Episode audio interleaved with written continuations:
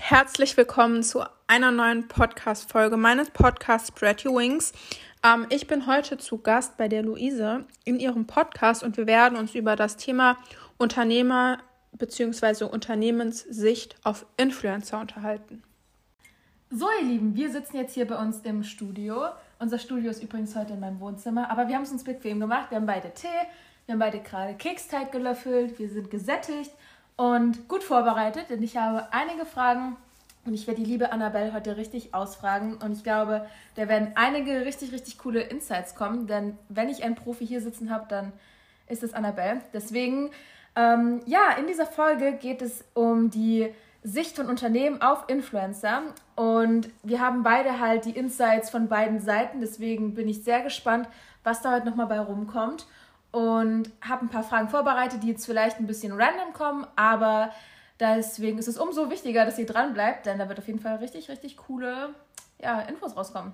Also, liebe Annabelle, das erste, was mich mal richtig interessieren würde, ist, welche Indikatoren ausschlaggebend sind, um überhaupt mit Influencern zu kooperieren als Unternehmen.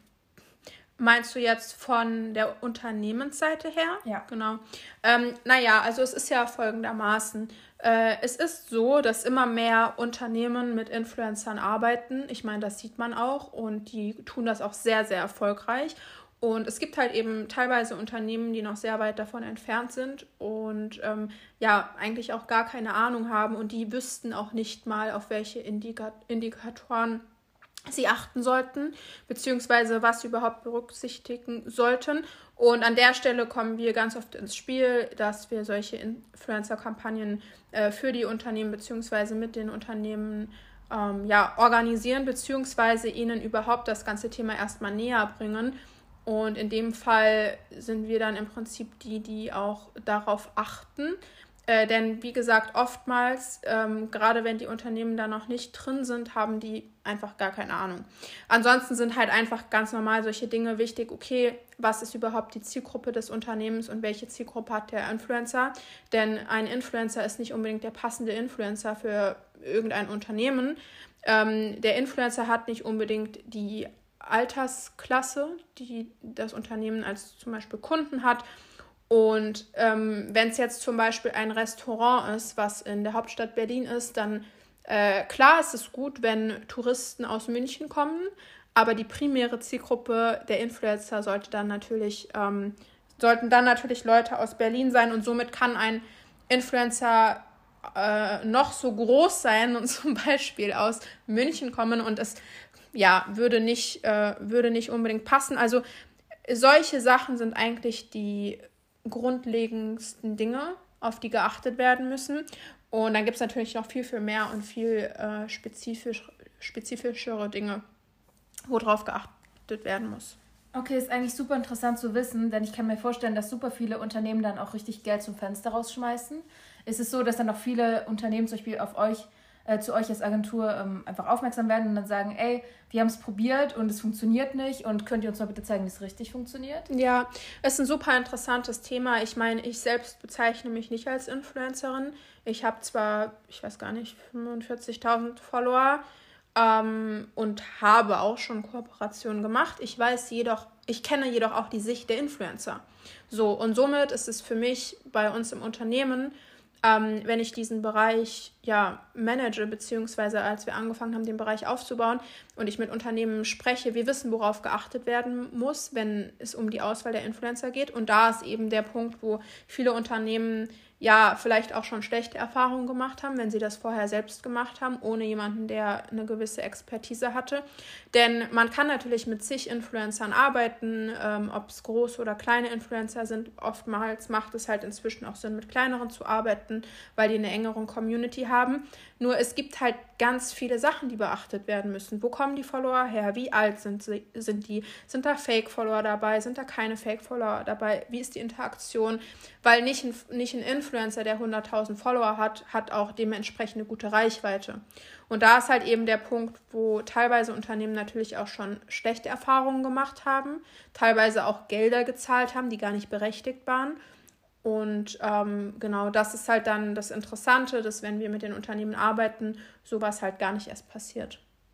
Okay, richtig krass zu wissen. Und die haben dann wahrscheinlich auch schon Erfahrung mit anderen Marketingstrategien. Und du kannst jetzt ruhig mal richtig ehrlich sein, aber welche Marketingstrategie zahlt sich deiner Erfahrung nach eher aus? Wirklich dann in Influencer zu investieren oder eher in Ads, egal ob auf Instagram oder auf Facebook? Ja, ja super spannende Frage. Ich kann das ehrlich gesagt, auch wenn ich ehrlich bin, gar nicht so pauschal beantworten. Denn nehmen wir jetzt einmal an, es ist ein Unternehmen, ähm, das ist noch relativ am Anfang und bei Influencern ist es ja schon so, gerade wenn du die Großen hast, den zahlst du nicht unbedingt äh, irgendwie auf Provision oder Beteiligungsbasis, sondern in der Regel dann halt schon upfront und ein Fixum. Und das ist auch bei den Großen wirklich berechtigt.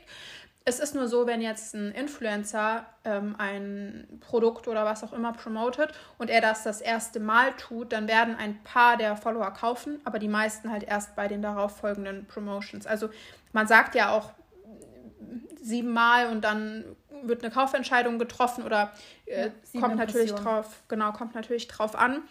Und ähm, genau deshalb ist es so, dass gerade wenn ein Unternehmen ganz, ganz am Anfang ist, ähm, durch Ads kann man natürlich ganz gezielt äh, die Menschen erreichen und kann auch gezielter die Ausgaben tätigen.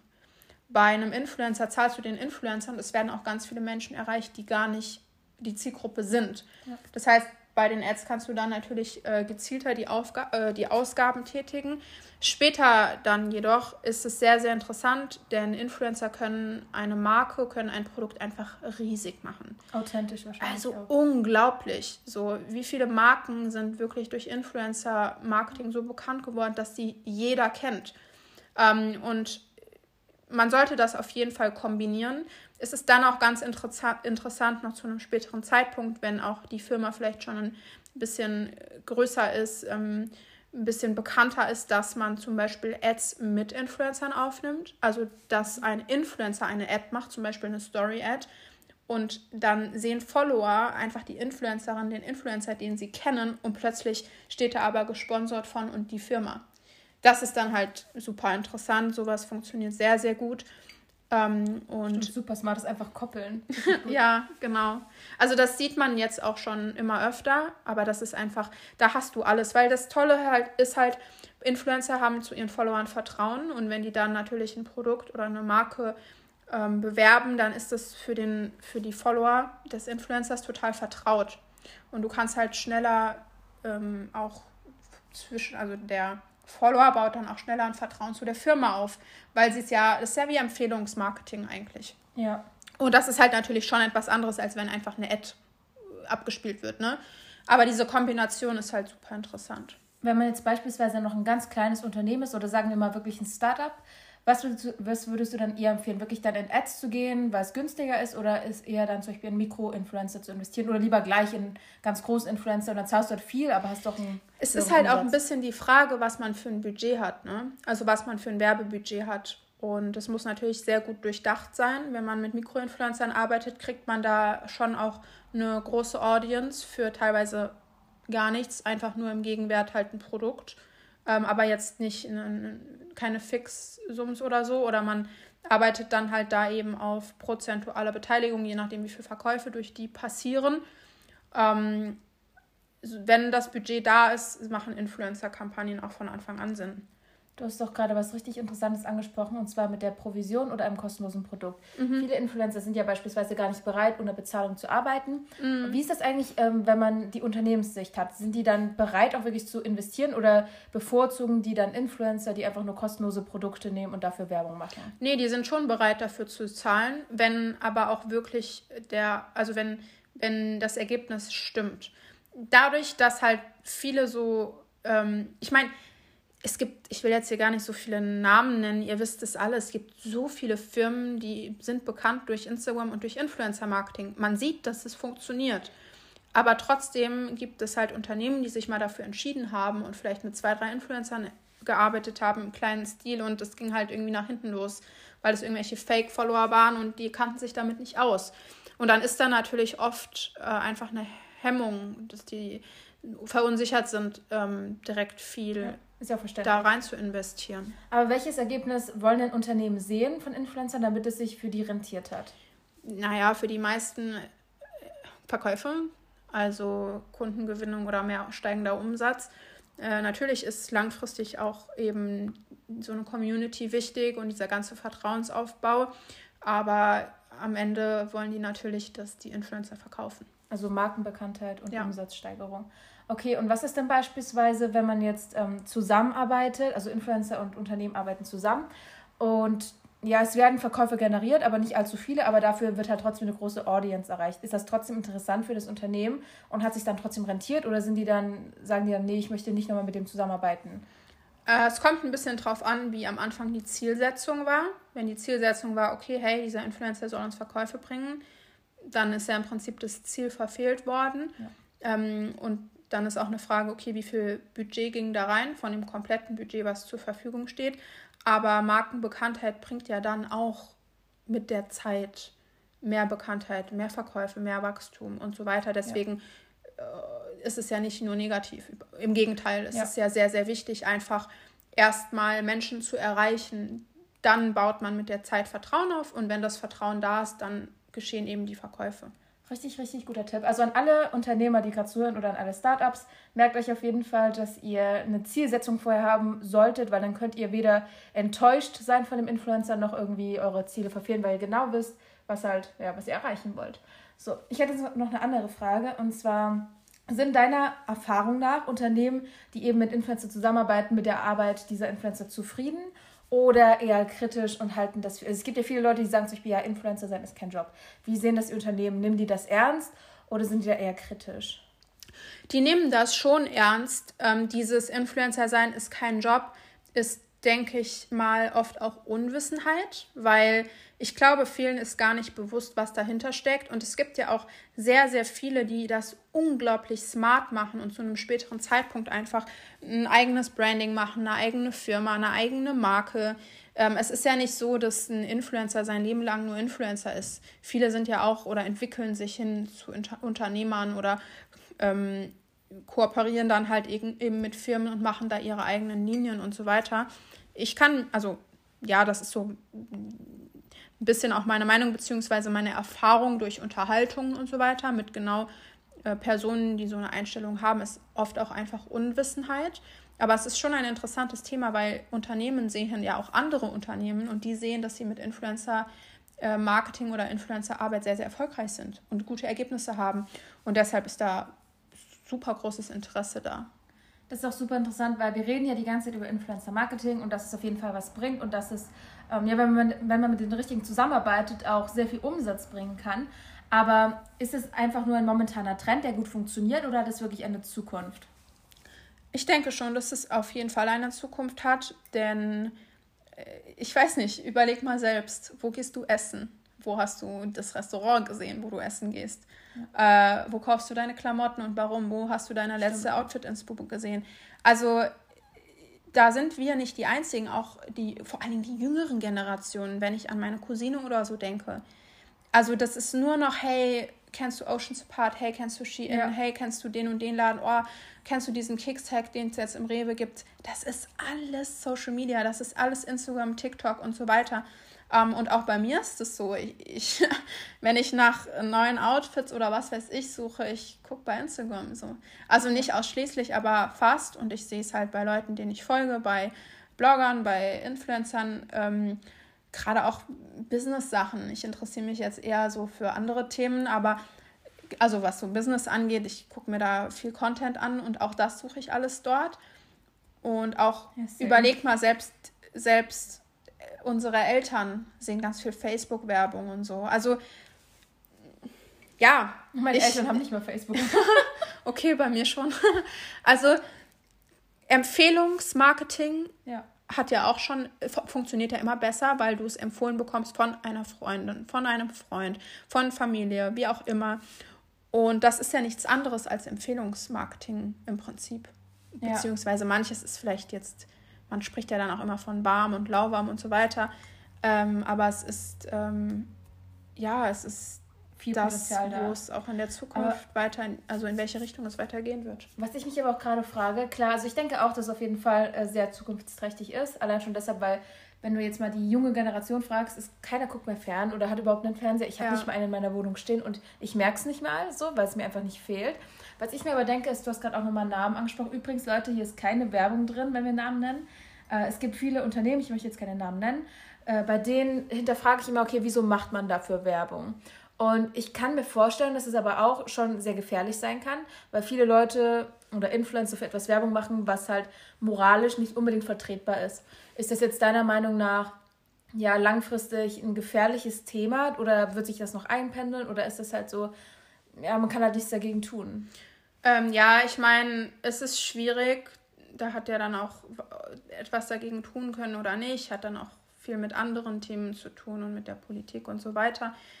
Aber alle Themen, also mit allen Themen erreicht man heutzutage viel mehr Menschen, beziehungsweise jeden, einfach aufgrund der sozialen Netzwerke.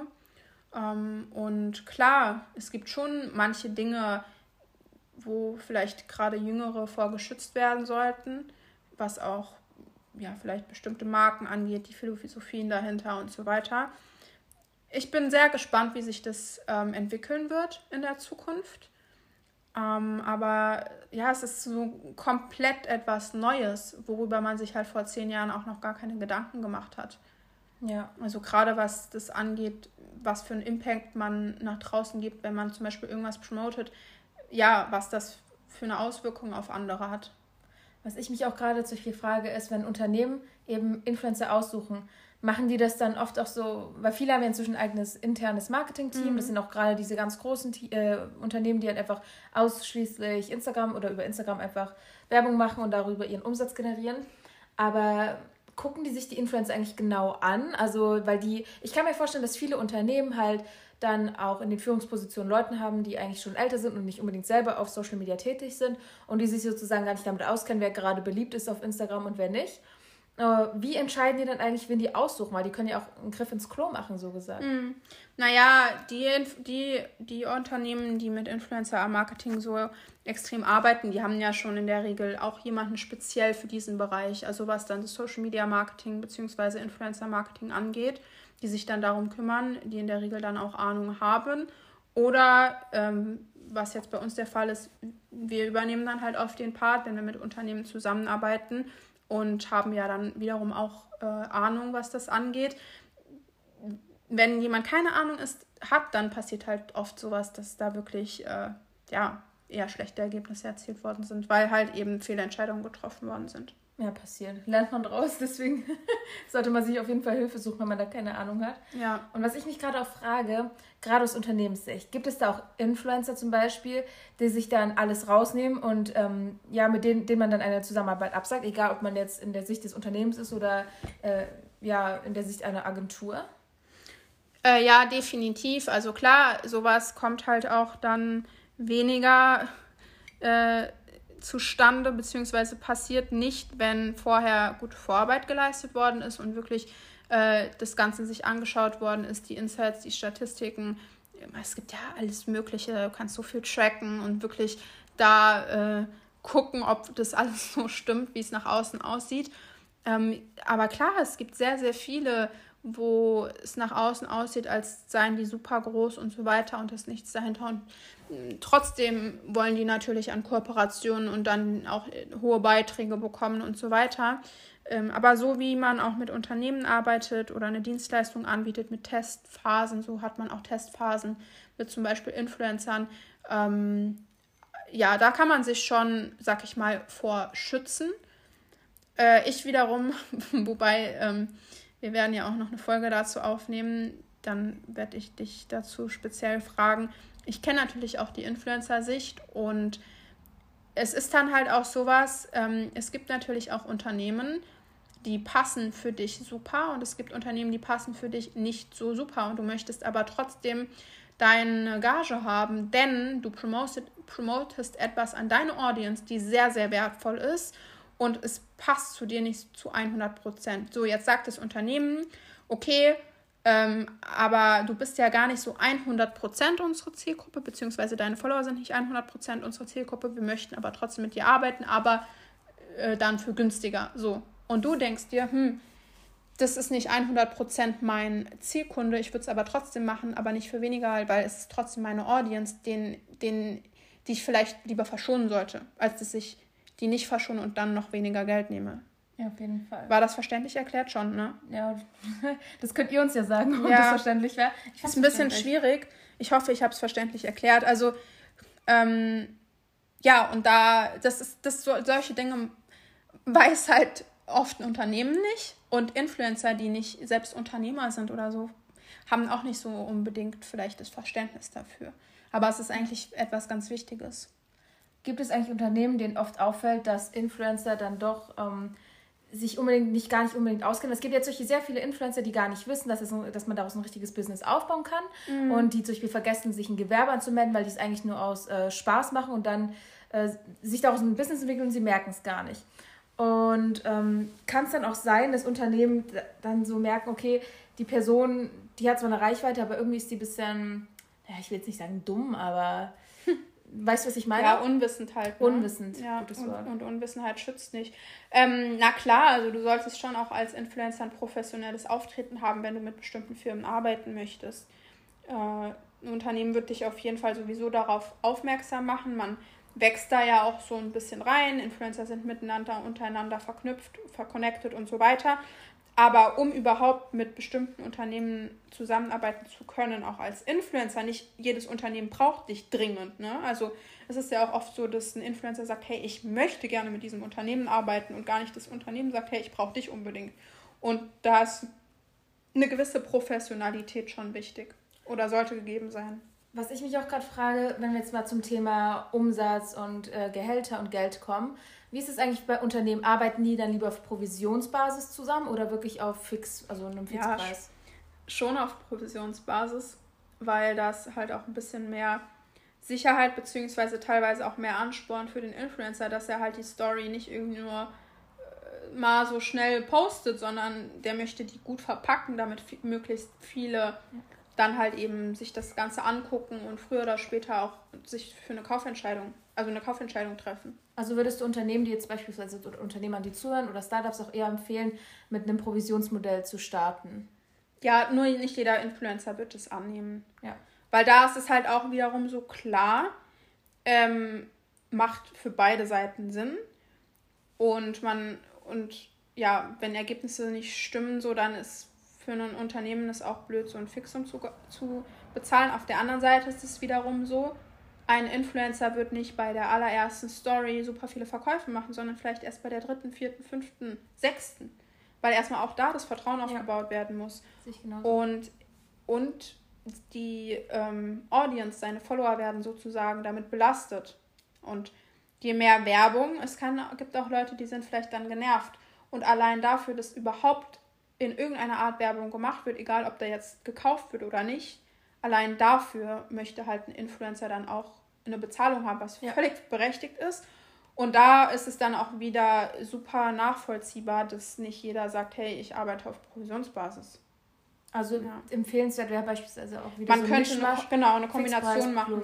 Ja. Nicht ganz so hohes angesetztes Fixum plus noch eine Beteiligung. Okay, das ist auf jeden Fall sehr interessant. So, so arbeitet man ja zum Beispiel auch bei Ads ja. Bei Facebook-Ads teilweise, ja. ja. Und generell, wir sind ja gerade schon, wenn wir schon beim Geld sind, wie viele Menschen lassen sich denn überhaupt generell so mit Influencer-Marketing erreichen und wie beeinflusst das dann den Umsatz des Unternehmens? Na, das kommt halt natürlich drauf an, wie groß der Influencer ist. Aber wenn man sich überlegt, auch im deutschsprachigen Raum, es gibt ja einfach extrem riesige Accounts. Und Natürlich erreicht man nicht, wenn jetzt ein, ein Influencer 100.000 oder eine Million Follower hat, werden nicht eine Million Follower erreicht, sondern halt eben die äh, Reichweite, die die Person hat, über die Stories, über die Postings und so weiter. Deshalb ist es ja auch so wichtig, die genauen Insights zu kennen. Aber natürlich, wenn du, wenn man eine Kampagne macht, sagen wir mal mit fünf bis zehn Influencern, je nachdem wie groß die sind, kannst du halt Millionen Menschen erreichen. Dann ist noch die Frage, okay, wie viele also wie spezifisch muss die Zielgruppe sein? Bin ich an, einem, einer Altersklasse von 18 bis 35 interessiert oder ist meine Zielgruppe eigentlich nur zwischen 18 und 27? Äh, okay, das war jetzt ein bisschen knapp. Zwischen 18 und 23, dann sind es ähm, sieben Jahre weniger. Also das muss man halt dann auch nochmal einberechnen, aber du kannst natürlich du kannst unglaublich viele Menschen erreichen. Ich habe zum Beispiel auch momentan sehr, sehr oft auf LinkedIn und auch generell in sehr vielen Podcasts gehört und gelesen, dass Makro, also Mikroinfluencer, also wirklich bis zu 10.000 oder sagen wir mal bis zu 50.000, immer beliebter werden, einfach mhm. weil sie halt näher am Publikum sind etc. Viel engere Community, ja. mehr Vertrauen, die schreiben mit denen mehr persönlich, weil einfach nicht so, also klar, so ja. Ein Influencer, der eine Million Follower hat, wie soll der mit jedem da auf Fragen antworten? Das geht auch irgendwann nicht mehr. Aber klar, die sind viel näher mit ihren Followern. Würdest du dann den Unternehmen zum Beispiel trotzdem raten, diese Mikroinfluencer zu bezahlen? Oder naja, nur weil sie näher dran sind und das heißt zum Beispiel dann einfach eine höhere Rendite jetzt im Prozent zum Beispiel umsetzen können, ähm, erreichen sie ja trotzdem weniger Leute als zum Beispiel eine Person mit mehr Followern. Mhm. Also auch die verlangen ja teilweise schon etwas, natürlich viel, viel weniger. Und denen kann man auch auf jeden Fall was zahlen. Ähm, ja, das ist so ein bisschen, ist ergebnisabhängig, ne? Wenn da auch Unsicherheit da ist, testen. Einfach eine Testphase machen. Ja. Ja, mega gut. Also vor allem, ich glaube, was wir jetzt vor allem aus der Podcast-Folge mit rausziehen konnten, war wirklich, dass man sich von Anfang an ein Ziel setzen sollte, dass man dann sozusagen auch nicht enttäuscht ist von der Influencer-Arbeit, dass man dem äh, Influencer am besten vielleicht auch sogar ein Briefing zukommen lässt, dass er auch genau weiß, was umzusetzen das ist. Das ist definitiv super ja. wichtig. Ganz, ganz auch wichtig. Jedes Mal. Also einfach nur sagen, hey, mach mal auf gar keinen Fall. Die, die Influencer müssen gebrieft sein. Alles wirklich wie für den blödesten, so wie in jedem, ja, jeder fast jedem Bereich eigentlich. Ja. Äh, ganz, ganz wichtig, ja. Ja, mega nice. Na, und generell auch das. Ich glaube halt wirklich, dass sowohl Mikro- als auch Makro-Influencer, je, also jeder Influencer hat irgendwo seine Daseinsberechtigung. Ich glaube, man muss vorher, halt vorher auch wissen, okay, möchte ich jetzt einfach direkt an die Community rankommen? Möchte ich eine Community aufbauen oder will ich einfach nur Umsatz haben? Will ich einfach äh, ganz Deutschland erreichen? Dann lohnt sich natürlich dann ein Influencer, der ganz Deutschland erreicht. Aber dass man sich halt wirklich vorher Gedanken macht und dann, ähm, ja, am besten vielleicht sogar entweder sich ein internes sehr gutes Profiteam aufbaut oder einfach mit einer Agentur zusammenarbeitet, die schon Erfahrung hat und das Ganze für einen umsetzen kann. Aber ja, auf jeden Fall vielen, vielen Dank für die Insights. Ich hoffe, sehr, sehr dass alle, die gerade zuhören, sehr viel mitnehmen konnten. Wenn ja, dann würde, würden wir uns beide sehr freuen, wenn ihr uns Feedback hinterlasst, also sowohl auf Instagram. Ähm, ich verlinke auf jeden Fall Annabels Link nochmal in den Show Notes. Und ihr dürft auch sehr gern eine 5-Sterne-Bewertung hinterlassen. Da würden wir uns auch beide freuen. Und ansonsten wenn ihr dann noch die nächste Podcast-Folge hören wollt, da müsst ihr dann mal auf Annabels Podcast gehen, denn da reden wir dann über die Influencer-Sicht auf Unternehmen, also genau andersrum. Und ich glaube, es wird auch super interessant, einfach weil man sich dann nochmal ein Bild machen kann, wie es von beiden Seiten ausschaut. Ja, mega spannend. Ja, und ansonsten hören wir uns bei der nächsten Podca Podcast-Folge wieder. Ich hoffe, ihr hattet Spaß und ich wünsche euch noch einen wunderschönen Tag oder Abend oder Mittag oder welche Uhrzeit ihr auch immer habt. Bis bald!